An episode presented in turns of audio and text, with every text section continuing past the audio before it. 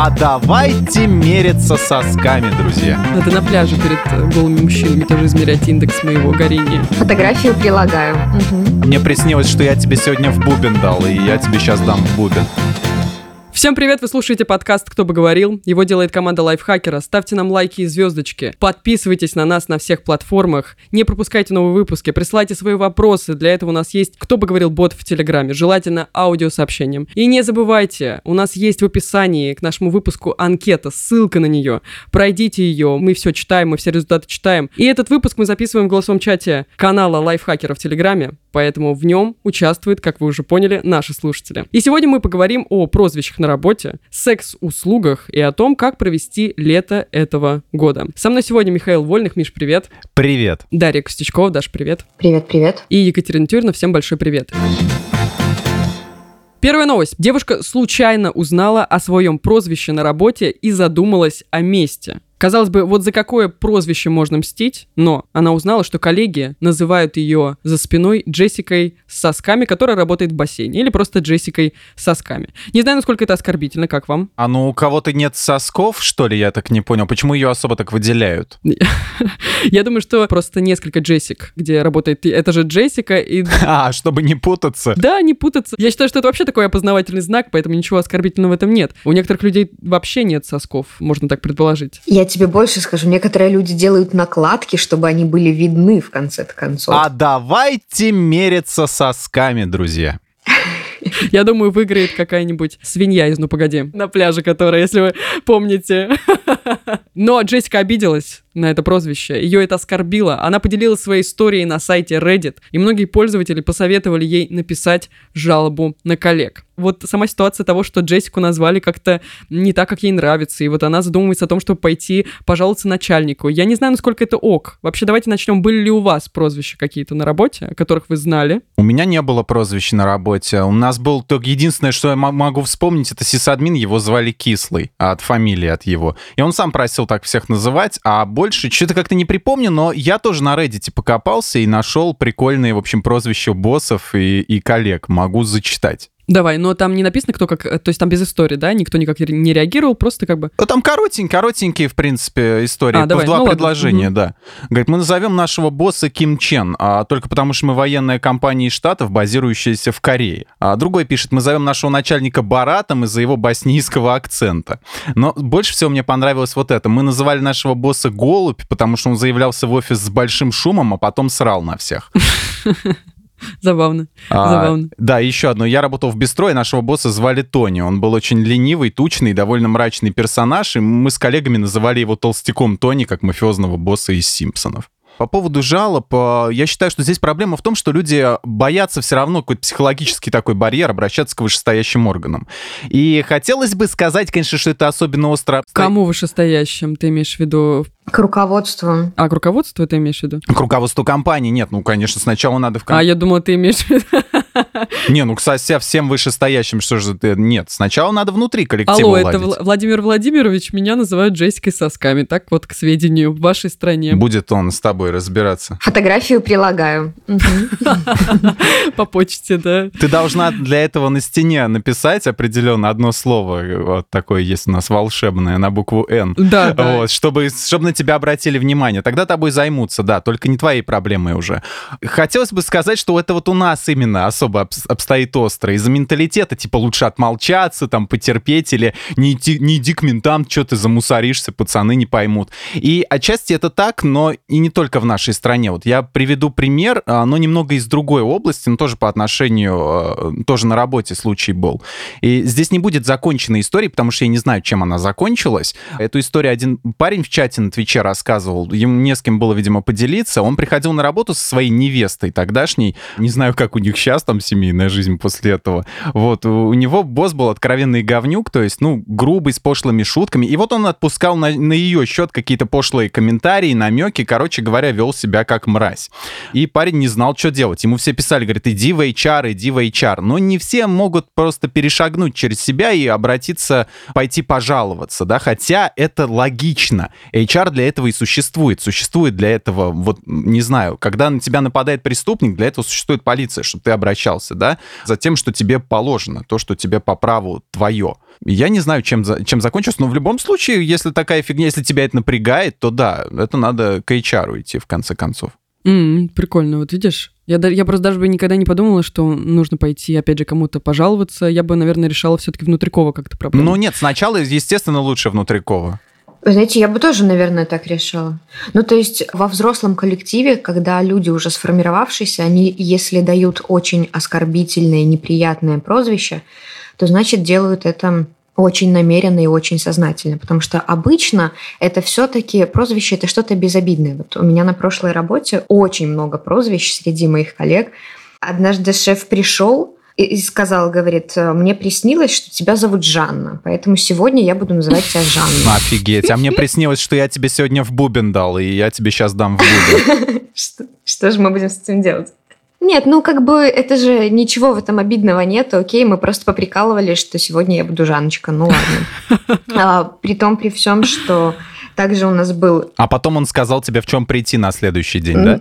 Так в том-то все и дело, что в, когда общаются два, в принципе, с большего адекватных человека, все очень далеко не зайдет. В общем, дальше. У меня есть подруга по прозвищу Жужу. Ну, это просто сильное сокращение от ее фамилии. Боже, Жанна и Жужу. Ну, это, это французское что-то такое. Как будто эти девушки знали о нашей следующей теме. Жанна и Жужу. Ладно. Также у нас был фронтмен группы «Бездарные дешевки». Вообще не знаю, как это появилось. Но закрепилась, и чуваку прям очень нравилось. Слушай, классное название для группы. Следующую мою группу будут называть Кевин и бездарные дешевки. Но это, опять же, не обидно, это смешно, так? Еще был у нас мистер Соу-Соу, потому что человек не мог никогда ответить четко ни на один вопрос. Ну, в смысле, были проблемы с четкими ответами. То есть эти э, прозвища, они не обидные, они скорее показывают, как человек ведет себя в некоторых ситуациях или просто для удобства как вот Жужу, да, это сокращенно как Жукова. И для близкой подруги довольно не обидно, если я буду говорить, слушай, Жужу, я вот недавно слышала. Вот. И если вдруг кто-то делает что-то действительно обидное, то вряд ли поможет разговор с руководством, как мне кажется. В смысле, он поможет временно. Ну, то есть, ну, представляешь, ты приходишь к шефу, говоришь, у меня неприятная ситуация. Вот сложилось такое мнение обо мне в коллективе, например. Да? Он говорит, окей, я с ними поговорю. Он разговаривает с этими людьми, но за глаза, если люди тебя так называли, то они и продолжат тебя так называть. Они просто станут делать менее открыто, наверное, или еще больше на тебя обозляться, или придумают что-то еще более обидное. То есть, мне кажется, тут варианты либо перестать на это обращать внимание, типа, ну, окей, ну вот Джессика я, ну... Очень сложно, очень сложно перестать обратить внимание, когда тебя стебет весь коллектив, и причем негативно. По-моему, уже, уже валить, по-моему, надо. Джессика с сосками — это лайтово, а если вот какое-то погрубее прозвище, идиотское абсолютно, то это сложновато как бы не реагировать. Мне кажется, если речь идет про взрослых людей, то лучше поговорить с этими людьми один на один. Причем не, не, не, там, не собрать их пять человек, говорит, вот, вы меня обзываете, мне обидно.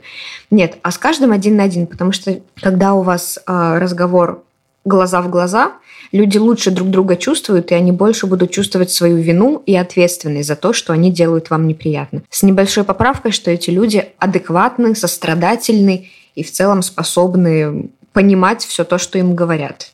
И если, если тебе скажут, знаешь, мне очень обидно, меня очень задевает, я прям переживаю по этому поводу, пожалуйста, не называй меня так, можно найти слова, которые там, пробьют броню этого человека. И так шансов больше, что они перестанут называть. Еще раз, при условии, что все эти люди очень адекватны про адекватность точно, потому что, э, ну, не знаю, касательно, опять же, меня никогда никак не называли, я с этим не сталкивалась, но моя мама часто рассказывает, что у нее коллектив там 35 плюс, 40 плюс, и очевидно, что там женщины уже не в адеквате, потому что они каждый день занимаются тем, что мама слышит, как кто-то сплетничает, как кто-то что-то шепчется, кто-то чего-то кому-то, и вот в таком коллективе абсолютно неадекватно. Мне кажется, если бы моя мама и ей придумали какую-то кличку, типа Татьяна с сосками, она пришла бы к начальнику и сказала, слушайте, ну, как бы ты вообще детский сад, давайте как-то это прекратим. Она бы, она, она начальница в этом же коллективе в контексте вот этого серпентария сказала бы ей, слушай, Танюх, это я придумала эту кликуху. Ну, что-то как-то не знаю. Классно же придумали. Ну, короче, да, это очень... Знаешь, еще в этой новости проблема в том, что Джессика работает в медицинском учреждении, и, по-моему, это Штаты. То есть, в принципе, если она действительно напишет жалобу на коллег, я думаю, коллеги не очень-то обрадуются, потому что там немножечко другая, э, правовое поле немножечко другое. И за это я думаю, что они испугаются. Ну да, да, согласна. Ну и плюс, вот опять же, почему я заговорила про мамину работу и неадекватных коллег, как мне кажется, опять же, вот когда у тебя молодой какой-то крутой коллектив, может быть, это сейчас эйджизм прозвучит, но как, как мне кажется, и вообще по наблюдениям, у каких-то крутых молодых компаний вообще нет какой-то мысли придумывать друг другу какие-то именно обидные клички.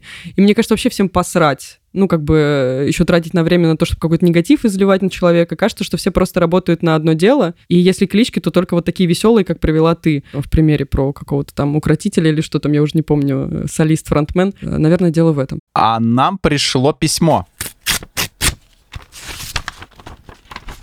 Слушательница Айна. Здравствуйте, не знаю, насколько в тему, но история. Меня зовут Айна, ударение на первый слог, и мой начальник как-то устал говорить Айна, Айна, Айна, и сказал, надоело, будем называть тебя Афина. И где-то полгода меня звали все коллеги Афина. Вот, понимаешь ли, да. Ну, Афина это, Афина это круто, мне кажется.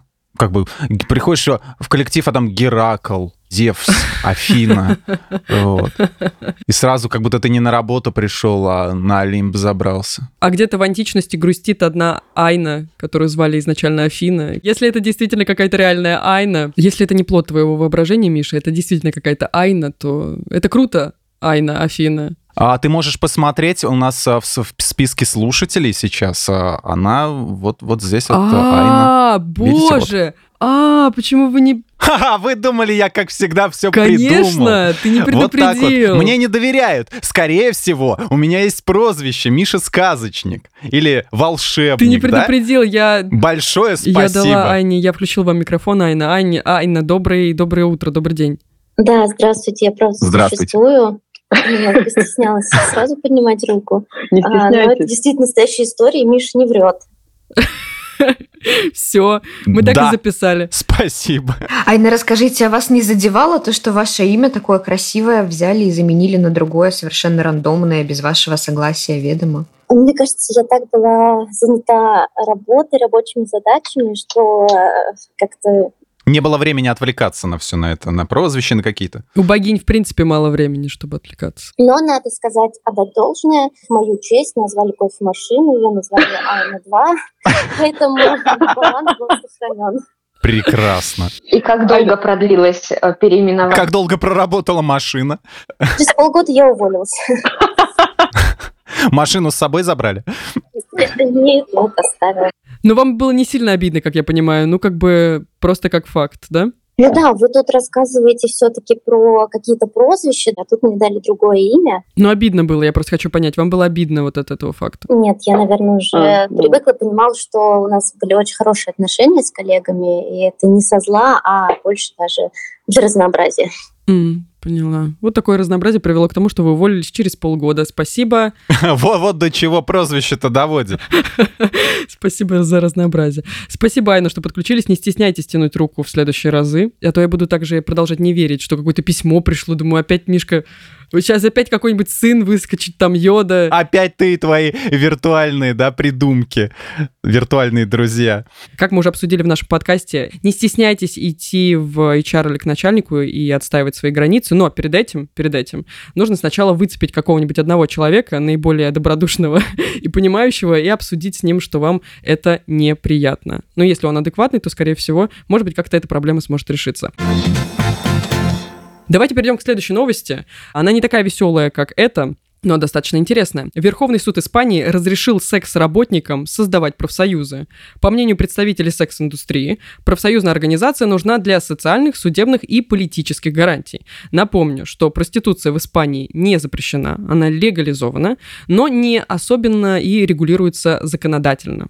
Вот такая у нас сегодня тема. В дополнение к Испании, значит, как произошел этот переход на легалайз девушке, которая занимается проституцией, нужно оформить себя как индивидуальный предприниматель в Испании, и с тех услуг, которые она оказывает, она как бы платит налоги и получает какие-то минимальные социальные гарантии. Это так происходит в Испании.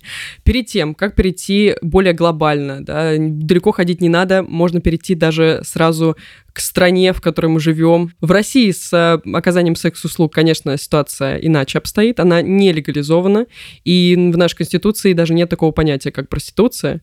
Нет юридического определения для людей, которые заняты в этой сфере деятельности. Давайте вообще начнем с того, вообще, что вы знаете о проституции в России или не только в России, и как вы к этому относитесь? Я не знаю, зачем вот она у нас э, не в легальном поле, а я не знаю, зачем вообще это криминализовывать было, то есть чтобы ее декриминализовать. То есть, ну, взрослая женщина или там мужчина, например, например, он вправе распоряжаться телом как хочет, да, а у нас постоянно какой-то моральный регулятор в обществе заводится, то за оскорбление чувств верующих там сажают, то за оскорбление чиновников статьи какие-то вводят. Так что вот этот вопрос всеобщего осудительства, порицательства, он у нас всегда актуален. Вот как было в фильме «Афоня». Ты, Катя, посмотрела его, да, ведь? Как я тебе посоветовал? Я сейчас скажу, я сейчас скажу да, чтобы ты отцепился. Да, вот. И на этом мы договоримся. Так вот, там было... Это обычная моя ситуация иногда да, да.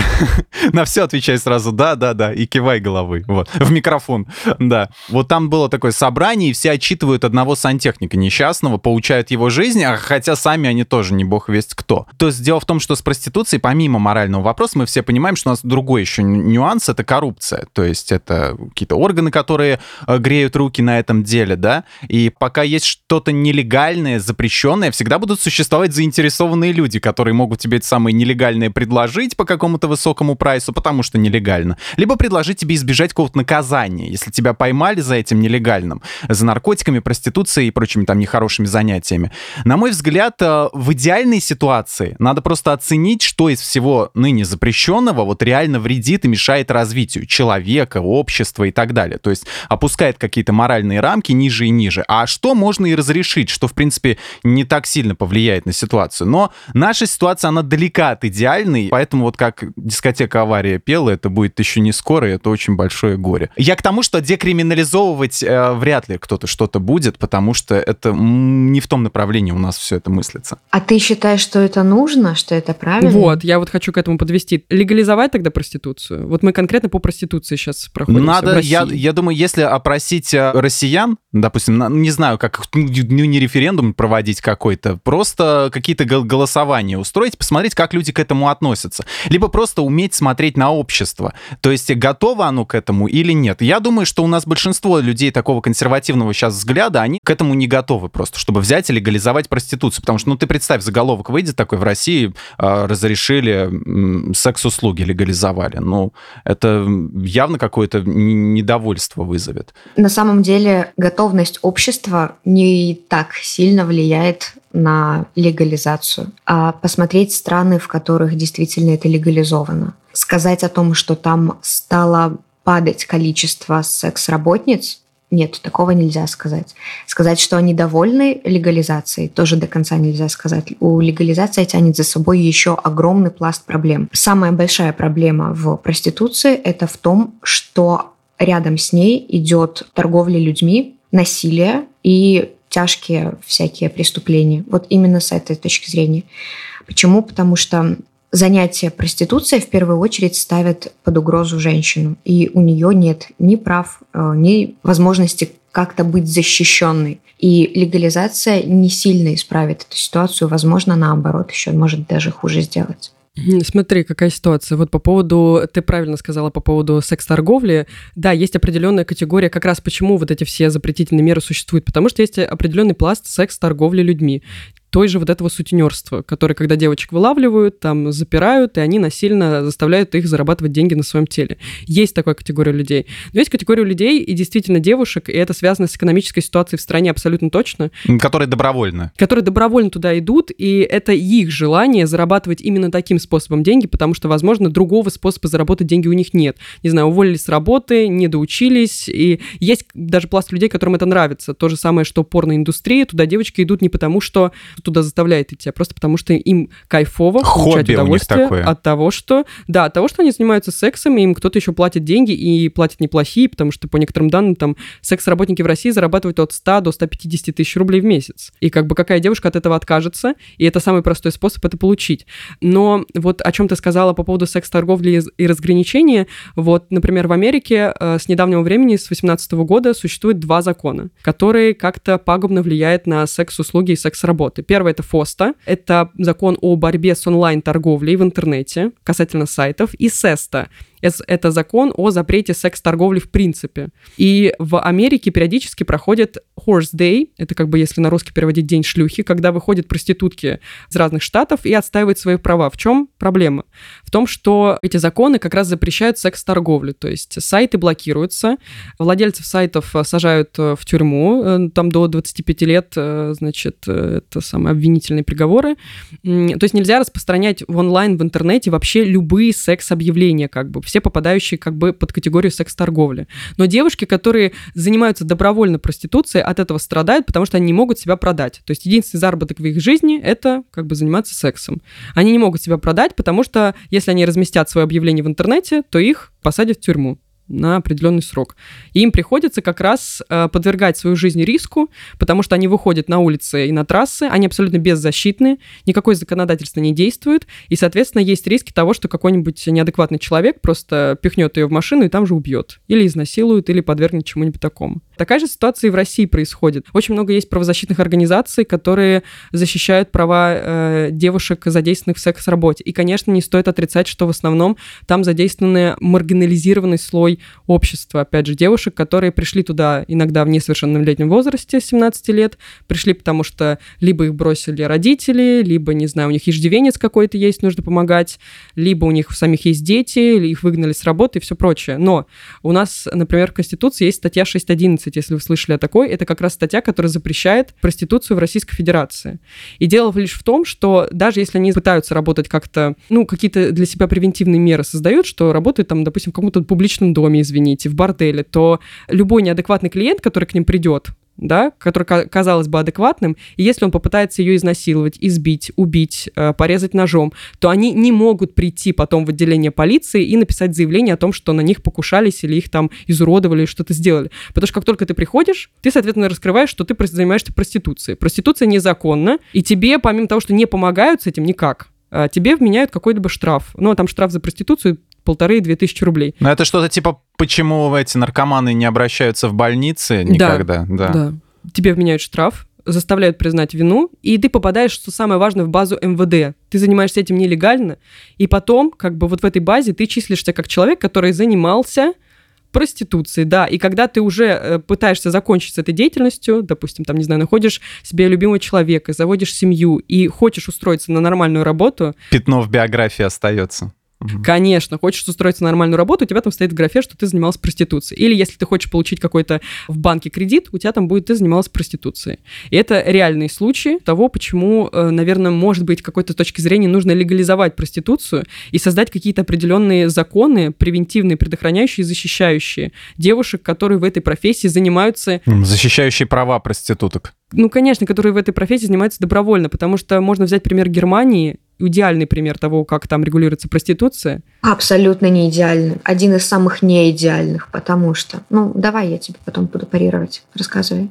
Ну, по крайней мере, там есть просто закон о защите людей, занятых в проституции, и там в законодательстве вообще, в принципе, есть такое понятие, как проституция как продажа тела и секс-услуг. По крайней мере, там есть какие-то законы. Я не знаю, насколько все это вот... Э, ты сейчас, Даш, меня прервала, возможно, все не так э, круто и классно, но, казалось бы, законы есть, уже круто. В Великобритании тоже легализована проституция, и я смотрела документалку, которая называется «Тело на продажу», можете посмотреть, где девушки рассказывают про то, что им нравится. Ну, типа, им просто нравится, они себя так сексуально открывают, им нравится внимание мужчин, у них есть постоянные клиенты, и как бы при этом у них есть семьи, мужья и дети и все прочее. Это легализовано и законно как-то тебя обезопашивает. Даша, что там в Германии? Давай. Я вот как предисловие скажу о том, что еще раз говорю, я не, уверена, не могу сказать однозначно, но я в, данный момент я не очень за легализацию. А, дело в том, что буквально вчера до того, как я села готовиться к этой записи, я думала, что это действительно неплохое решение. Из разряда, когда есть бордель, да, когда есть чистые условия, в которых работают женщины, которые хотят заниматься этим делом, которые проверяют, проходят проверку у врачей, у которых есть а, контроль клиентов на буйность, наверное, так можно сказать, в которых есть охрана, где не будет какого-то дебоша, где человеку там не изобьют, не изнасилуют. Вроде бы да. Казалось бы, это вроде бы неплохо. Но уровень преступлений, именно связанных с проституцией, в странах, где это легализовано, по всем данным, он выше, чем там, где проституция под запретом. Потому что эта легализация вызывает очень большое увеличение спроса. Растет спрос, растет предложение. Бизнес э, старается сделать его как можно более дешевым. А это значит, что э, часть бизнеса снова уходит в подполье. Более дешевые проститутки – это проститутки-мигрантки с отобранными паспортами. Это люди, недобровольно занимающиеся этим делом. Если в стране есть законодательство, которое позволяет заниматься проституцией, следовательно, даже подпольный бизнес, он будет намного больше, чем не теневой. То есть вот Германия, да, владельцам борделей им необходимо получить разрешение на занятие таким бизнесом. Они проходят определенную проверку на надежность, назовем это в кавычках, да. Женщины, занятые в секс-индустрии, обязаны несколько раз в год регистрироваться, проходить обязательную консультацию в здравоохранении и все остальное. Но вот я сейчас зачитаю, в первый год после вступления нового закона в силу в качестве проституток зарегистрировалось только 7 тысяч женщин, при том, что в ФРГ по разным оценкам от 200 тысяч до 1 миллиона – в стране до сих пор действует один из самых либеральных на континенте законов о проституции, из-за чего Германию считают борделем Европы. От 80 до 90 процентов местных проституток приехали из-за границы. Многие из них занимаются этим видом деятельности по принуждению в бесчеловечных условиях и были доставлены в Германию торговцами людьми. То есть а, то, что мы видим бордели, красивые улицы красных фонарей, вот это вот все, это такая верхушка айсберга. А на самом деле – это огромный еще и теневой бизнес. Он будет намного больше, потому что законы более либеральны. Это значит, что туда скорее привезут э, женщину с отнятым паспортом, чем в страны, где проституция вообще запрещена. Ну, опять же таки, вопрос здесь о правах проституток, то есть чтобы, чтобы это все... А эти они не будут зарегистрированы, опять же. А, у тех, кто нелегальные иммигранты, у них и прав нету никаких. Ну, конечно. И опять же, с чего мы начали? Это порицание общества, да? Все-таки наше общество не супер классно относится, если ты занят вот в секс-индустрии. И это не подстегивает женщин становиться на учет и регистрироваться в качестве секс-работницы. Она, наоборот, это будет скрывать и не, не очень-то ну будет... Ну да, при, престижа, престижа нету никакого у этого всего как бы пенсию ты получишь, да, но на тебя косо по-прежнему все бабки возле подъезда продолжат смотреть. Нужно сказать, что существует еще одна модель а, борьбы с проституцией, так называемая шведская модель. Знаете О, ли вы вот, о ней что-нибудь? Да, да, я хотела про нее. Да, рассказывай, знаю. Расскажите, что за шведская модель? Это вот, наверное, самый лучший выход из ситуации, потому что вот то, что я услышала от Даши... Абсолютно тоже нет, но один но из вариантов. лучше, лучше, да, да. Нет, тоже нет. Хорошо. Но не лучше, чем то, что мы назвали до этого, потому что мы не сошлись на мнении. Я говорила легализовать, ты говорила, что это не так уж и надо, и тут вот сейчас шведская модель. Ну, смотрите, давайте внесем ясность. Что такое шведская модель? Шведская модель подразумевает, что ответственность за проституцию несет не секс-работница, а клиент. То есть есть, например, если э, рейд накрывает какой-то бордель, ну, ладно, не бордель, а притон, я не знаю, в общем, что-то, что что-то, где есть проституция, да, то штраф платит именно клиент, а э, секс-работница считается жертвой. То есть все перевернуто наоборот. Наказывают не тех, кто продает себя, а тех, кто покупает кого-то. И, казалось бы, это неплохая модель, которая может работать. Ее попробовали перенять, немножечко адаптировав под себя страны Северной Европы, Норвегия, Дания, ну, в Швеции она придумана. Даже Швеция спустя несколько лет признала, что она не до конца эффективна, эта модель, потому что какой смысл мне печь хлеб, если на него нет клиентов? А, клиентов на хлеб. Это интересная ну, формулировка. Ну, покупателей. Да. Да. То есть это все равно уходит в тень. Клиенты боятся покупать, боятся штрафов, боятся огласки, но при этом спрос, он все равно есть. И это, опять же, заставляет людей уходить в подполье, уходить в тень. Не выходить наружу, не регистрироваться в качестве ИП и всего остального, а опять снова уходить в подполье. А там все те же правила действуют, которые действуют и в наших странах, где все это запрещено. Это опять же рабский труд, это опять же, э, когда идут в проституцию, нет хорошей жизни. То есть ничего, по сути, не меняется. Чуть-чуть приглаживается эта проблема, причесывается, но кардинально она не меняется. Да, ты права, но когда ты сказала про шведскую модель, я забыла про те факты, что ты перечислила, вспомнила про то, что там есть такая, по-моему, штука, что если девушка занимается проституцией, тут она приходит в какие-то ну, структуры, и ей предоставляют возможность поменять, переподготовиться. Есть какие-то социальные гарантии, которые позволяют ей как бы не заниматься проституцией, ну вот, я вынуждена, она говорит. А ей говорят, ну, слушай, вот тебе вот-вот-вот, что можно сделать. Ну, как бы там какие-то вот это, такая вещь. Нет? Это та база, благодаря которой эта шведская модель действительно в Швеции актуальна. Почему? Потому что там довольно сильное социальное государство. И действительно, женщина может прийти, обратиться в кризисную комнату, в какой-то фонд для выделения гранта, получить помощь по профориентации. В других странах например, с менее э, сильной социальной поддержкой, эта модель просто может не сработать. И мне кажется действительно, что варианты как-то справиться или уменьшить этот процент проституции, это действительно помогать женщинам зарабатывать другим способом.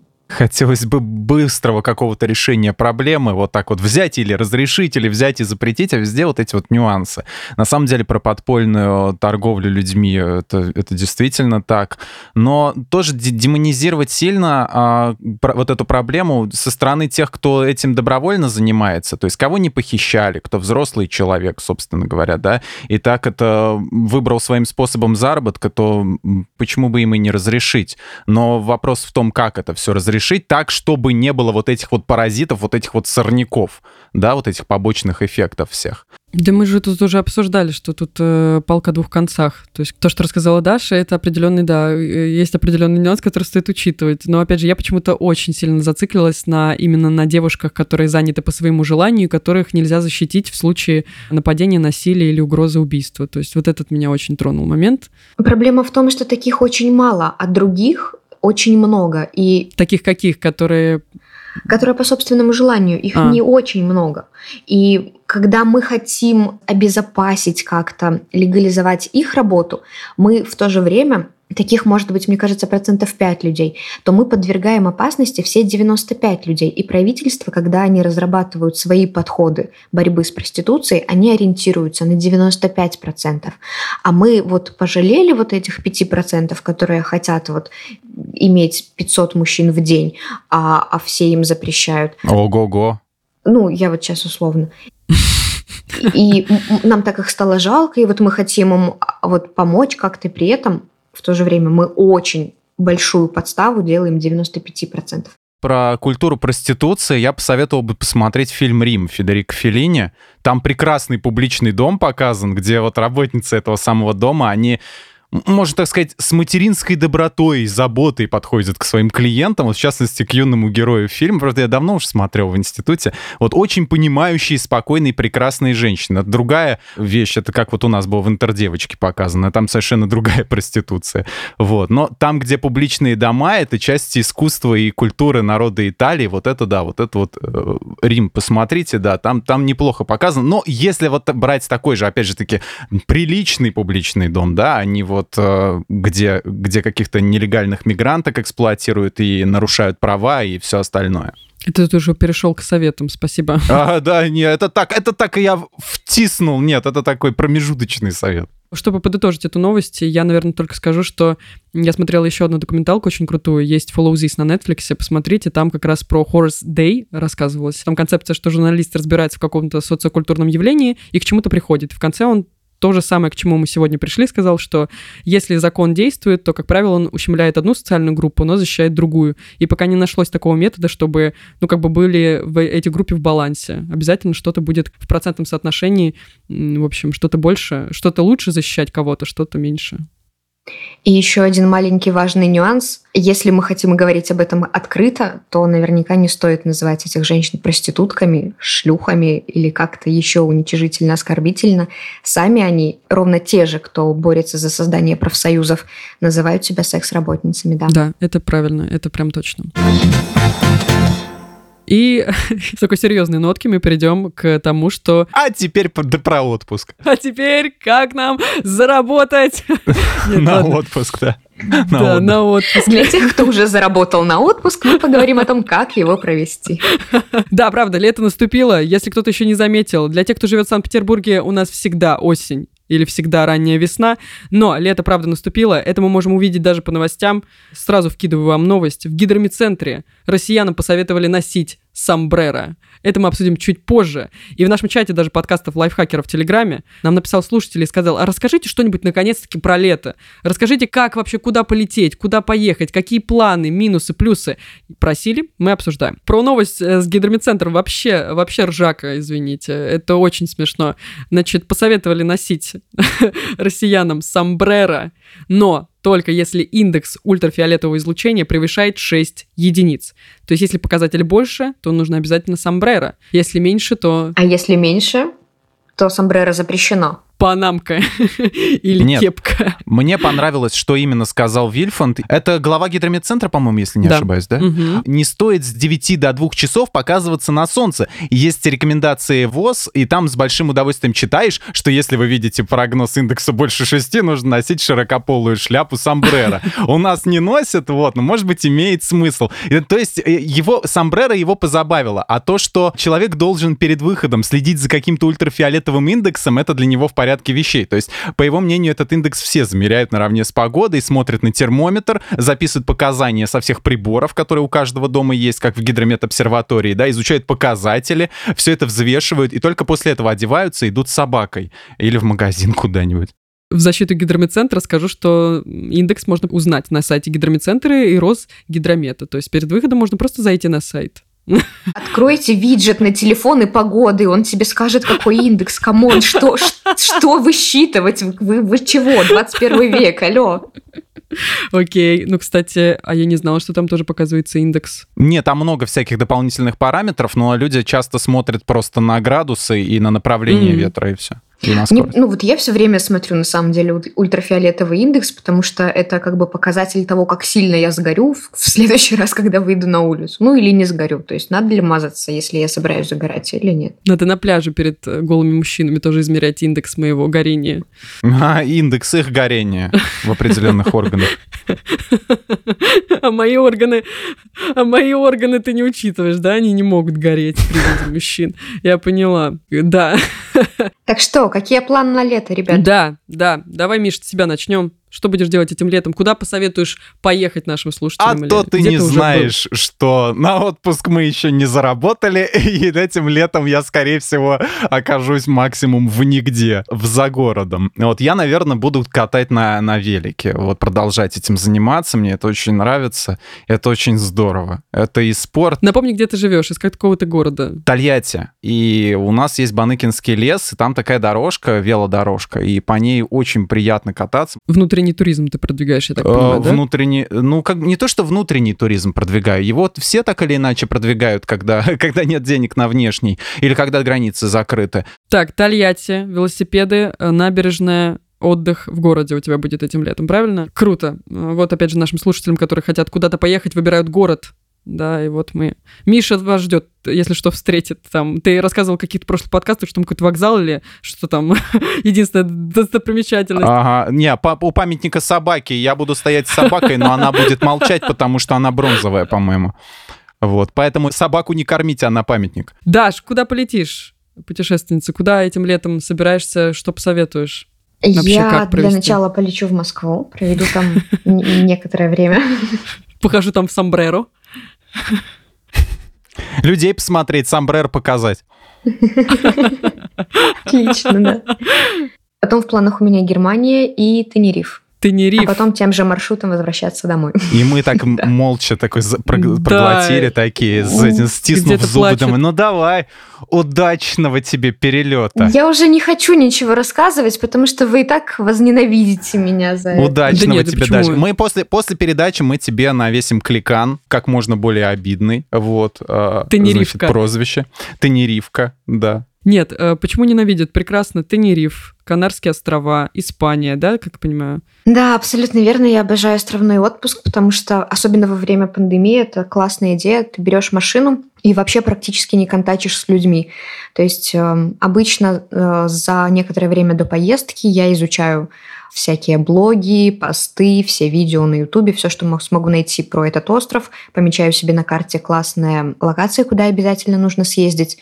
И потом просто мы просыпаюсь утром, смотря какая погода на улице, солнце или наоборот немножечко облачно, выбираем, куда мы либо к морю, либо в горы. И мобильность, и довольно безопасно в плане пандемии, потому что у Испании действует такое правило, что если ты заболел во время отпуска, то никакая страховка не действует, и все расходы ты несешь сам. Поэтому заболеть абсолютно не хочется, и хочется как можно меньше контактировать с людьми. Да, кому хочется болеть-то? Да, этому помогает отдых на природе. То есть на пляжах подальше ото всех, куда-нибудь в горы уйти похайкать все такое. Почему ты не риф? Вот ты сказала, что это не первая островная штука, которую ты посетила. Что ты еще посещала и почему вообще? Почему ты не риф сейчас? Что тебе там медом намазано? Да, да, да, да, да, там медом намазано. Ну, весной я была на Майорке, если честно, я думала, что вернемся мы туда второй раз, но с учетом сезона цены нереально взлетели, потому что Европа вакцинируется, и с тем, как много людей э, получают вакцины, страны все больше и больше открываются. Поэтому растет спрос, и брали билеты туда, где не такой большой спрос на машины, на отели. А обалденный остров рядом с Тенерифом есть Лансарот. Это просто любовь навеки. Это там, где 250 вулканов и просто нереальные красоты бухточки. Вообще, дорогое это вот удовольствие поехать на остров сейчас отдохнуть? Летим мы самыми дешевыми билетами. Это лоукостеры. Это когда у тебя только один рюкзак, и ты вкладываешь в него всю свою жизнь. И ты его в руках держишь всю дорогу. И в последний раз, когда, да, я паковала свой рюкзак, в котором... Это был апрель, мне нужно было положить и теплые вещи, и летние вещи, потому что погода очень разнится. То есть, чтобы вы понимали, днем я была в купальнике, вечером я сидела в пуховике. И мне нужно было вложить туда все. И у меня рюкзак был такой если, короче, я отклонялась назад. Я боялась, что если сзади меня никто не толкнет чуть-чуть вперед, то я как жук паду на спину и буду просто лапками. И никто не поможет. Тебе подойдут и раздавят, как жука. Так, лоукостеры, много вещей туда понапихала, вся твоя жизнь. И в итоге, дорогое удовольствие или нет? Ну, в общем, твой опыт. Мы там сами прикинем потом, сколько еще прибавить Ну, смотри, нам. если найти реально очень дешевые билеты, дешевые билеты – это 30 евро на человека в одну сторону. Mm. Сейчас, подожди, получается... Что... Это 140 евро примерно там, ну, плюс-минус на двоих, там, с некоторыми сборами, погрешностями. 140 евро на двоих? В, в обе стороны, да, это прям очень хорошие Подожди, билеты. 140 на двоих в обе стороны? Еще раз, да. а в одну сторону сколько? У меня математические подсчеты сейчас пошли. Случилась математика. Блин, круто, не знал, что так дешево. Ну, лоукостеры, да, да. Подожди, а жилье там ты снимала? Просто, ну, опять же, так прикинуть, э, да, сколько там стоит остановиться в каком-нибудь ну, домишке? В, в апреле, не в сезон, да, ну, то есть там еще прохладно. То есть купаться угу. там холодно в апреле. Плохо, например. это не для нас. Там ну, ладно. Будет 250-350 евро за, за неделю. Если лететь из Европы и лететь бюджетно, то вполне очень хорошо может выйти отпуск. И из наших стран, конечно же, так проблематичнее уехать, просто потому что билеты и перелет стоят не так. Опять же, брали машину мы с разных сайтов, как Биглион, как Группон, вот, вот, вот такие вот штуки, ну, которые позволяют искать скидки и в дополнение к Дашной теме, спасибо еще раз за три крутых острова. Кстати, вот очень можно даже задуматься туда поехать, и не так дорого. Есть еще сайт, который называется Skyscanner, может быть, слышали, для того, чтобы сейчас отследить, там интерактивная карта, для того, чтобы можно было отследить, э, где, в каких странах сейчас, э, где открыты границы, нужны ли ПЦР-тесты, что еще нужно, там, когда откроют и все прочее. Вся нужная информация в очень удобном формате расположена там, и там можно посмотреть, куда можно полететь, кроме как острова в Испании, Тольятти и прочее. Вот сейчас, допустим, открыты границы в Грецию и в Арабские Эмираты. Почему я их э, произношу потому что это единственные места, где я была. я была еще в Португалии, но в Португалии не открыта пока граница. Греция и ОАЭ. Надо сделать такую маленькую пометку короткую, что я была там э, еще, когда была маленькая и с мамой, поэтому я не могу оценить э, в полном объеме отпуск, который я там провела. Да это и отпуском ты не называлась тогда. Да, ну. это работа была над собой. Э, не могу точно сказать. Но в Греции я была на острове Крит, там есть Кносский дворец, э, вот этот дворец Минотавра, лабиринт Минотавра, тоже это очень интересно с точки зрения достопримечательностей. Ну, а в Арабских Эмиратах, извините, там нефть. Я купалась в этой нефти, купалась в Персидском заливе. В, купалась в роскоши. Да, каталась на самом большом аквапарке в мире и каталась на самой э, скоростной американской горке, наверное, с точки зрения развлечений, всем туда. Но дышать там просто невозможно. Если вы знаете, как бы 50 градусов жары, это просто даже, это не вдохнешь даже. Но у них там кондиционеры везде же. Ну, на улице-то нет, если я... Да, на улице я... На улице меня ну, вообще да, ничего не спасало, да, реально. на улице нету, да. А вот поставили бы на улице, вот было бы здорово, согласитесь? Большой такой, да? Да, большой такой кондиционер под навесом где-нибудь. Угу. Недавно я видел стрима одного блогера, который отправился в Мексику. И страна там очень неординарная, я до сих пор даже не знаю, что о ней думать, потому что, с одной стороны, это там туристические города, например, Канкун где на приезжих делают бабки, но при этом делают все, что дают им все, что требуется. То есть там места для отдыха, пляжи, какие-то там, ну, дешевые вот эти э, отели. Может быть, даже в туристических городах низкая криминальная обстановка, скорее всего, так, но все равно я, может быть, где-то года два назад смотрел э, лайв-блог другого чувака, он показывал, как там какая-то куча полицейских машин э, ехали брать картель. За экзотикой, может быть, туда кто-то и поедет, за каким-то риском, острых ощущениями, да, острыми ощущениями или там и заодно и, там, искупаться, отдохнуть. В июне, вот что я нарыл, а, цены на отдых в Канкуне, значит, из Москвы в Канкун напрямую. Там, кстати, все открыто, там без ПЦР-тестов, приезжай кто хочешь. Вот, э, от 35 до 43 тысяч за билет в одну сторону на одного человека. То есть, ну, там это по, по, по дням надо смотреть, где самый дешевый билет. Лучше так выбирать. Лучше выбирать, где дешевле, а где дороже не выбирать. За такие деньги не летим. За такие деньги приезжаем в Германию в гости кому-нибудь и летим оттуда за 2000. К Даше ты имеешь в виду? Да, я так тонко немножко. У Даши там, наверное, сидит допельгангер, то есть двойник. Вот. Даши немецкий, которого она вырастила там, как в Твин Пиксе из этих из, из Вигвама. Так что вот, э, от 35 до 43 тысяч э, в июле уже чуть дороже, видимо, самый пик, там от 47 до 56, но вот во второй половине августа, когда уже, ну, так, более, ну, как можно сказать, попрохладнее, когда на 2-3 градуса меньше, да, чем обычно, не, не 40, а 37, можно приобрести за 31 с половиной тысячу рублей. А вот комнаты я посмотрел на одном популярном сайте, я не знаю, можем мы говорить э, название его ну, или нет? Ну, тут уже Skyscanner прозвучало, в принципе, нам уже ничего не страшно. Комната в отеле на Airbnb стоит от тысячи до полутора тысяч за ночь. Вот. На два гостя рассчитаны. Там можно найти с двумя кроватями, можно с одной большой кроватью найти, в общем, как угодно. С отдельной ванной и туалетом. Потому как ты презентуешь Мексику, похоже, что как будто бы у тебя там свой бизнес, и вообще у тебя там... Ты как-то нас приглашаешь очень активно. Да нет, дело на самом деле совершенно в другом. Вот этот блогер, которого я смотрел, он там оказался в не очень э, хорошем положении вот этот, который два года назад там лайвы снимал, или три, вот, и там все закончилось тем, что его упаковали в, в тюрьму, посадили на, на сколько? Лет на 40, по-моему, ему дали там. Так что, да, это, это и это интересная страна Мексика, но она может э, быть и очень опасной. Слушай, ну в Мексику лучше ехать не летом, как мне кажется, потому что летом у нас тепло, Мексика всегда там жарко, поэтому ехать лучше зимой, и цены будут ниже, и туристов будет меньше. А что касается сейчас, с 10 июня Азербайджан начинает пускать туристов из России, Греция, как Катя уже сказала, Кипр, Испания открывает только выдачу туристических виз, но пускать туда будет только тех, кто вакцинирован европейскими прививками. А Черногория объявила, что въезд в страну будет разрешен всем, без исключения. Я так думаю, что можно еще в Грузию полететь через Минск, например. Так что варианты, варианты есть, и не только для внутреннего, но и для внешнего туризма. Да, круто. Спасибо, что поделились э, вариантами. Э, замечательно. Ну вот, вот, вы просили, мы ответили. Мы порекомендовали острова в Испании, Греция, ОАЭ, а, значит, Тольятти. И, ну, для самых экстремалов, пожалуйста, Мексика. Но, опять же, не летом. А Питер мы не рекомендовали, потому что там холодно или А Питер чё? нужно, думаешь, я, м, кстати, да, почему бы нет? Ладно, если вдобавок к внутреннему туризму, то, конечно же, Санкт-Петербург, если вы там еще не были. Давайте перейдем к вопросу уже от слушателя. Привет, ребята. Меня зовут Ильшат, мне 20. С недавних пор слушаю ваш подкаст и хотелось бы в первую очередь сказать спасибо за вас, вы классные.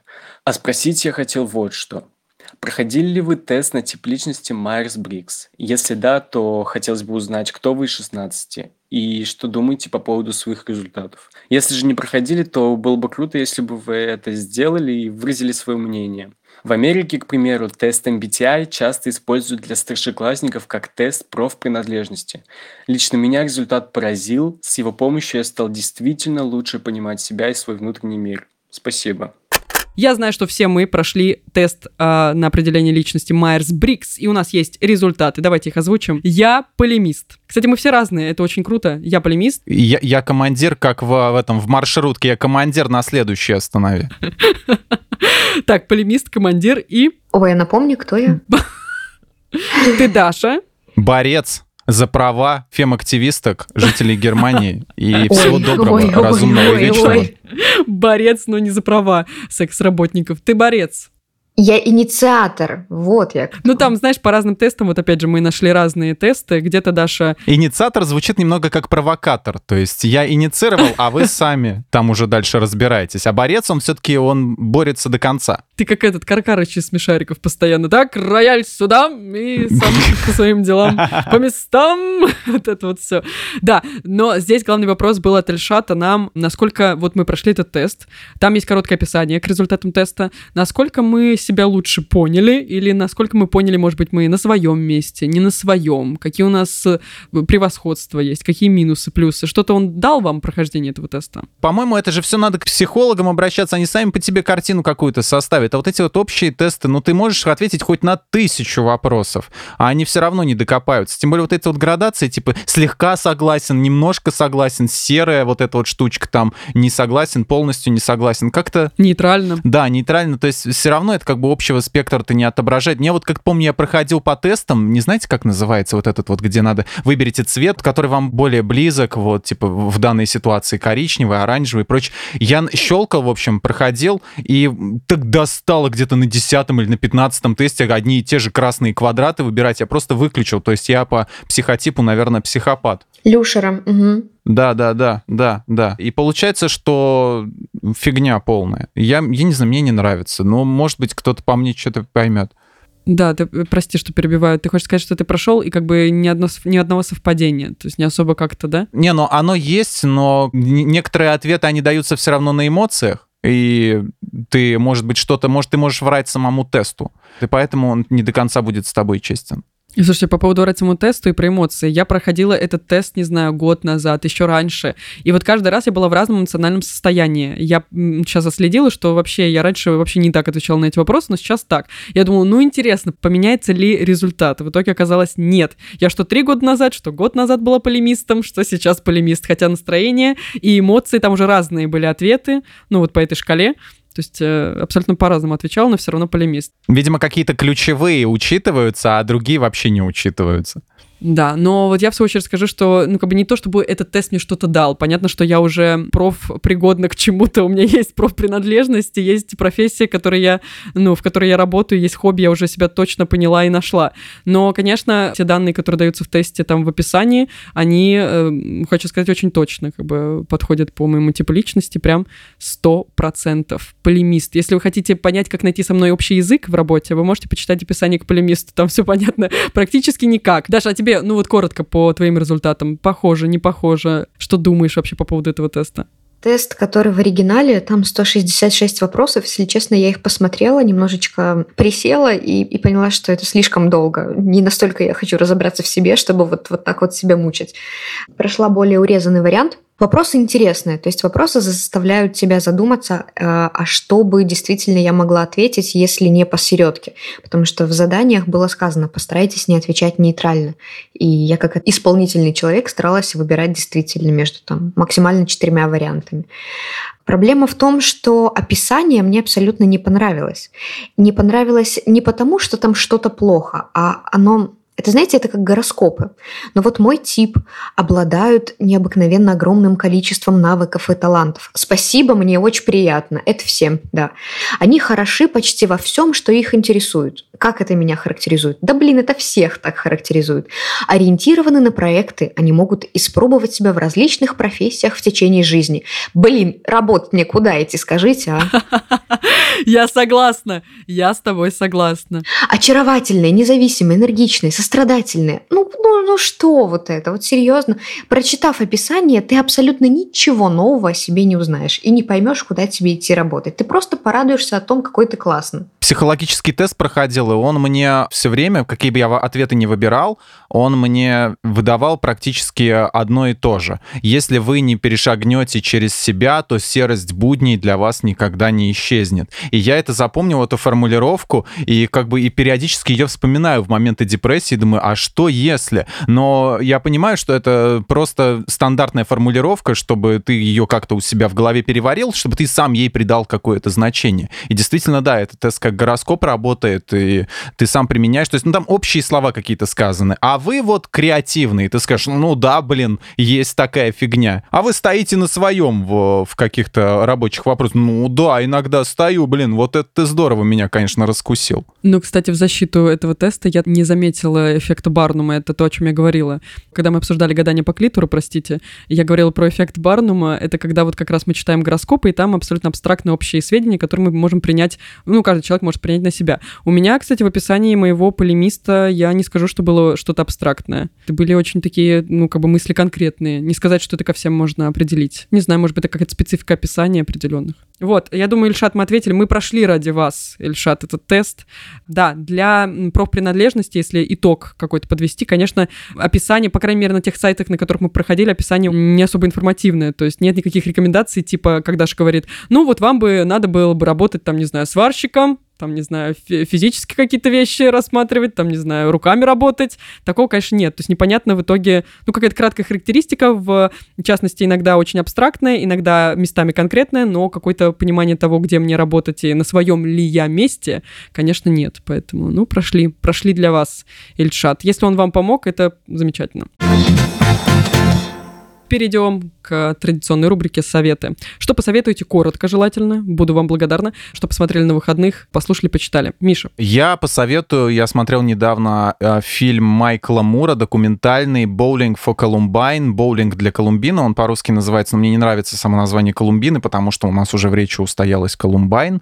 Это про стрельбу в школе 99 -го года. У нас она в, э, по новостям, по-моему, тогда особо не освещалась, потому что в этот же день была бомбежка Кос Косово. И получается, что а, мимо нас прошло, но все, все знают, и уже как бы фигура речи есть такая, что Колумбайн — это вот шутинг в школах, а там документалка про причины, про почему это так, почему из-за легализации или это оружие вот такие шутинги происходят.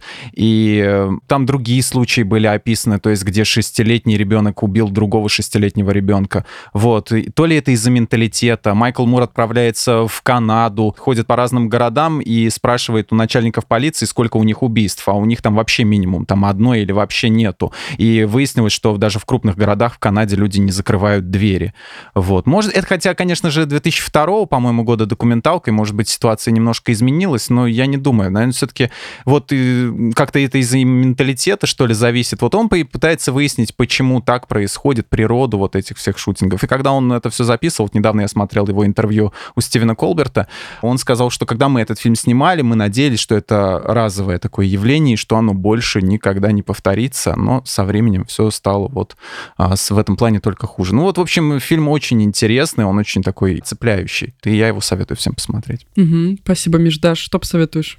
Окей, я посмотрела «Девушки с Макаровым». Сказать, что я его рекомендую, ну, не знаю, если вы любите такой формат, то я вам его рекомендую. Это сериал ТНТшный, абсолютно ничего такого выдающегося и экстраординарного. Стандартная схема, где есть начальник и очень эрудированный полностью во всем разбирающийся, все знающий мужчина, харизматичный, э, милиционеры ему в отдел приводят девушек только после университета или после разных своих таких каких-то отпусков, я не знаю, одна после декрета, вторая там еще что-то. Ну и, в общем, у них там завязываются разные прикольные ситуации, которые разрешаются в течение одной серии. Легкий, забавный, чего я вот точно хочу посоветовать, это сейчас вышел второй сезон «Почему женщины убивают».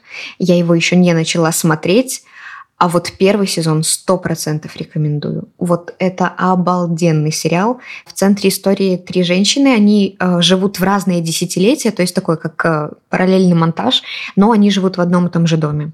И сталкиваются с общей проблемой – это супружеская неверность и как они решают. То есть у каждой абсолютно своя история, но это настолько качественно сделано, что невозможно оторваться. Я на самом деле, когда посмотрела первый сезон, я поняла, что мне мало, и я тут же пересмотрела весь этот первый сезон вторым залпом.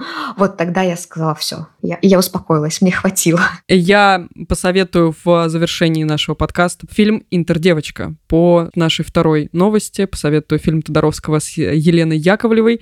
Мне он очень нравится. Вот, и, ну, это просто к новости, которая сегодня прозвучала уже. Это фильм как раз про проституцию в Советском Союзе, и очень такой... Я сегодня без каких-то крутых эпитетов. Давайте просто скажу, что он очень интересный. Там еще Полищук играет и Дабкунайта, поэтому это показатель большой. Да-да-да. Ну и Елена Яковлева, мне кажется, прекрасно сыграла. Мне очень понравилось. Ну и Тодоровский сам как режиссер прекрасен, и у него хорошие фильмы были тогда в то да, время. Да-да-да. Вот мой совет. Спасибо, что слушали нас. Мы будем очень рады, если вы посмотрите фильмы, которые мы посоветовали. Напишите в комментариях, что это был отличный совет, отличная рекомендация. Интердевочка, значит, сериал на НТВ, на ТНТ, на НТВ. На НТВ немножко другие сериалы идут. Про ментов, да. Советуем вам навернуть. Зона, все сезоны. Да-да-да, сериал на ТНТ, документалка от Миши. И отпишитесь нам в комментариях, как э, понравились они вам или нет. Еще не забывайте, что у нас есть чат в Телеграме, он так называется «Подкасты лайфхакера». Тоже заходите туда, пишите там тоже свои комментарии, какие-то отзывы о наших подкастах. И обязательно ставьте лайки, звездочки, подписывайтесь на нас на всех удобных для вас платформах. И, конечно, конечно, вопросы, кто бы говорил боты в Телеграме, задавайте также аудиосообщением, как это сделал Ильшат. Ну а мы с вами прощаемся. Всем большое спасибо. Пока-пока. Хорошего дня и пока. Пока.